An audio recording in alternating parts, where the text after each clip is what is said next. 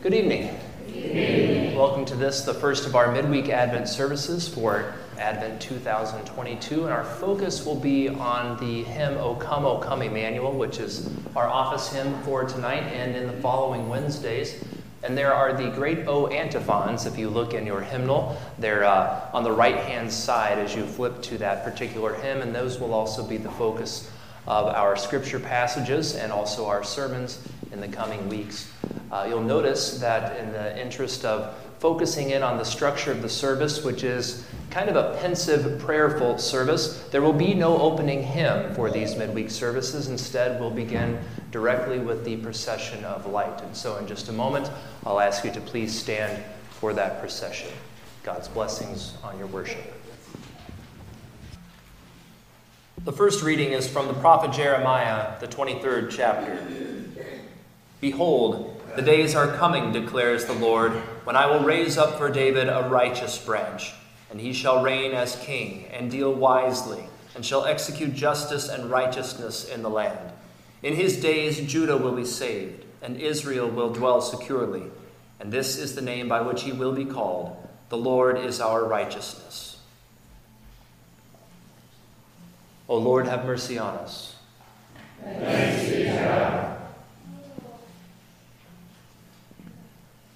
The second reading is from 1 Corinthians, the first chapter. For since in the wisdom of God the world did not know God through wisdom, it pleased God through the folly of what we preach to save those who believe. For Jews demand signs, and Greeks seek wisdom, but we preach Christ crucified a stumbling block to Jews and folly to Gentiles, but to those who are called, both Jews and Greeks, Christ the power of God and the wisdom of God. O Lord, have mercy on us.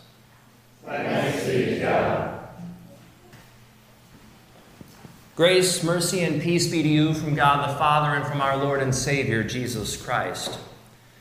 Well, dear saints in Christ, this year's midweek Advent services, as I said earlier, are based upon our office hymn, O Come, O Come Emmanuel.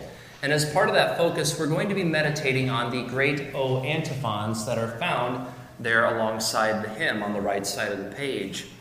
Now, historically, the great O antiphons preceded and followed the Magnificat in the daily office of Vespers.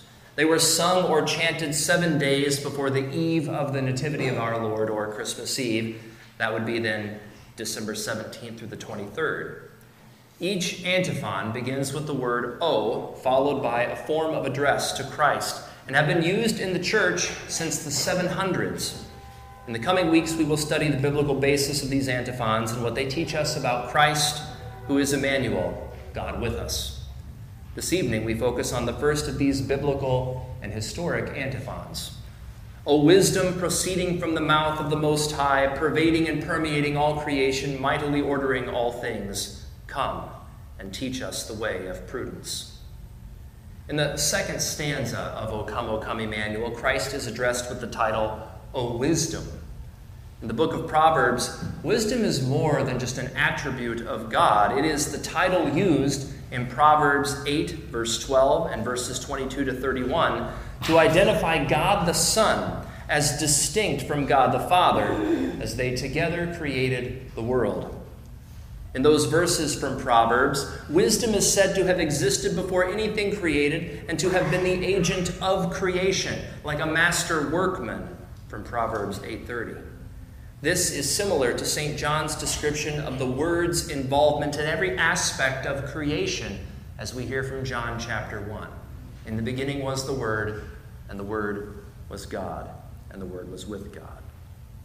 This kind of Christological or Christ centered reading of wisdom in the book of Proverbs is likely the basis for St. Paul's explicitly identifying Christ Jesus as the wisdom of God, as we heard in our reading from 1 Corinthians chapter 1.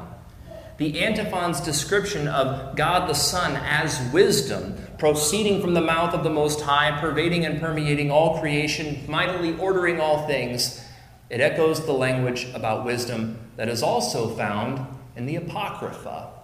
Now, if you're not as familiar with that, those are the books that are not included in the Bible, but are nonetheless useful and edifying for historical purposes and even for teaching, now listen carefully, when those particular verses agree with Holy Scripture. However, it must be stated clearly that the books of the Apocrypha cannot, on the whole, be rightly considered as Holy Scripture.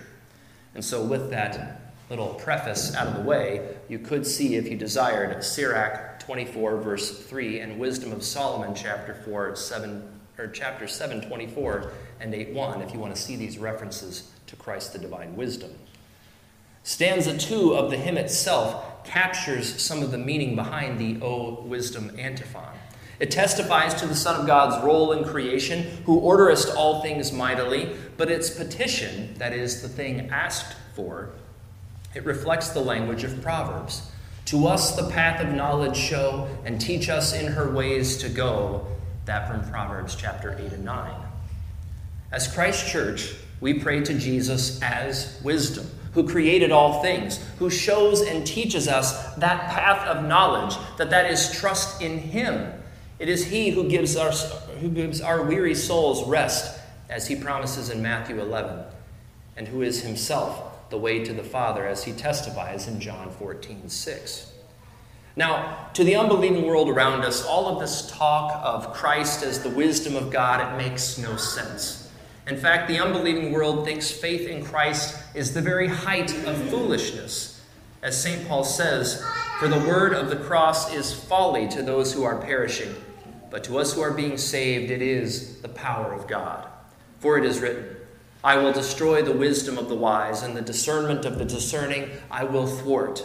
Where is the one who is wise? Where is the scribe? Where is the debater of this age? Has not God made foolish the wisdom of the world? Folks, we live in a time when large swaths of the population believe it is wise to call men women and to call women men. We live in a time when a human being's life and existence in the womb is denied so that they can be conveniently murdered under the guise of health care. This too is considered wise according to the world. The debaters of this age claim that this world originated from a cosmic accident billions of years ago and therefore nothing has any objective value. All things are relative, including truth. And all these things, those who claim to be wise are revealed to be fools. Creation itself reveals that God exists. For since the creation of the world, God's invisible attributes are clearly seen, being understood by the things that are made, even his eternal power and Godhead, so that they are without excuse, as St. Paul writes in Romans 1. Therefore, it says in both the Psalms and Romans, the fool says in his heart, There is no God. Christians, however, know the truth. We have been given wisdom from the Word of God. Christ Jesus, who is wisdom from on high, has claimed us as his own in the waters of holy baptism. We are those who have been called to faith in Emmanuel, God with us. When we were lost in our sinful foolishness and unbelief, Christ Jesus came to this dark and disordered world to set things right. He who orderest all things mightily took on the lowly form of a servant to fulfill his own eternal law and die in the place of sinners. In so doing, he purchased and won us back from sin, death, and the power of the devil with his holy, precious blood and his innocent suffering and death. The Most High revealed his wisdom in the crucifixion and resurrection of Jesus Christ, his Son, his only begotten one, his beloved one, he who is both wisdom and the Word made flesh, who dwelt among us. For since, in the wisdom of God, the world did not know God through wisdom, it pleased God through the folly of what we preach to save those who believe. For Jews demand signs, and Greeks seek wisdom, but we preach Christ crucified. A stumbling block to Jews and folly to Gentiles, but to those who are called, both Jews and Greeks, Christ the power of God and the wisdom of God. In Jesus' life, death, and resurrection, the prophecy spoken by Jeremiah came to pass. Jesus is the righteous branch of David's line who reigns as King of kings and Lord of lords. Jesus is the King who deals wisely and executes justice and righteousness in the land. By his word of law and gospel, sinners are called to repentance and brought into his kingdom of grace. The Holy Spirit turns sinful hearts back to their Creator and Redeemer in repentance and in true faith. Proverbs 9:10 says, "The fear of the Lord is the beginning of wisdom, and the knowledge of the Holy One is insight." In this wisdom, we rejoice. The Holy Spirit has called you to faith in Christ, the wisdom of God and power of God. Through faith in Christ, you receive all the gifts that He won for you in His death and resurrection the forgiveness of your sins, eternal life, and salvation. And in His holy word, Jesus teaches you the way of prudence, the way of faith. As St. Paul wrote to Timothy, you have known the Holy Scriptures, which are able to make you wise for salvation through faith which is in Christ Jesus. Therefore, as the world continues to spiral into darkness, falsely believing that the lies of the devil are the pinnacle of wisdom, we rest in Christ, the wisdom of God and the power of God. We continue to walk the well traveled path of the saints who have faithfully gone before us. We walk in the path of Advent. Gathered by the Holy Spirit, we confess our sins and we rejoice in Christ's absolution. We pray for greater faith, knowledge, and discernment as we gladly hear and learn the, God's word, which is wisdom.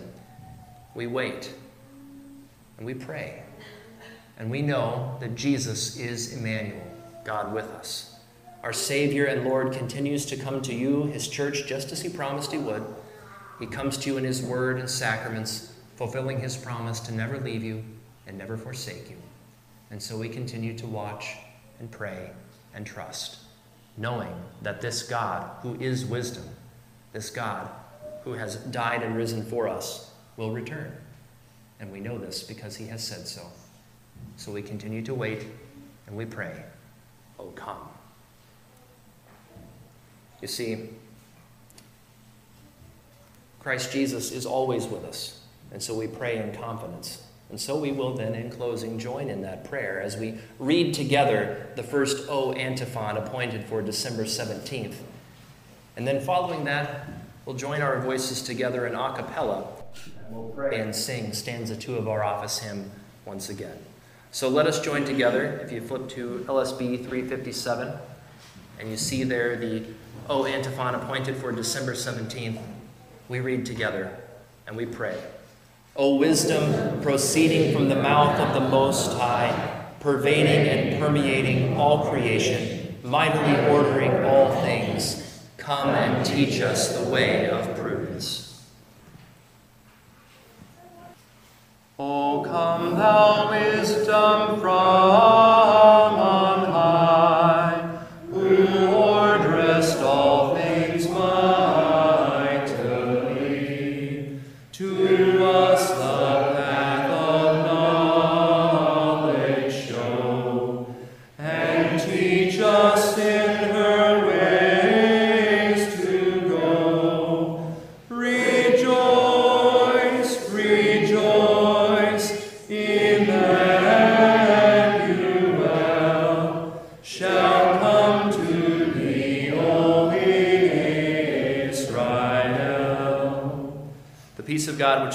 understanding, watch and guard your hearts and minds in Christ Jesus, the wisdom of the Most High.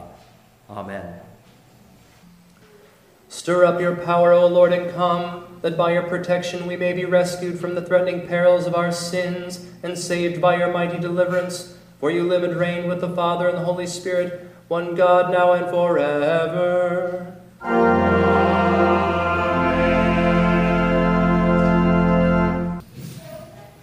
Not many announcements as we continue on through the week, just that you go in God's peace, knowing that the wisdom from on high has blessed you with all things, as He has given you His forgiveness, life, and salvation through the shedding of His blood, the giving of His life, its rising on the third day, ascension to the right hand of the Father, and He will come again to take you to be with Him in glory. God's peace be with you. I'll greet you at the door.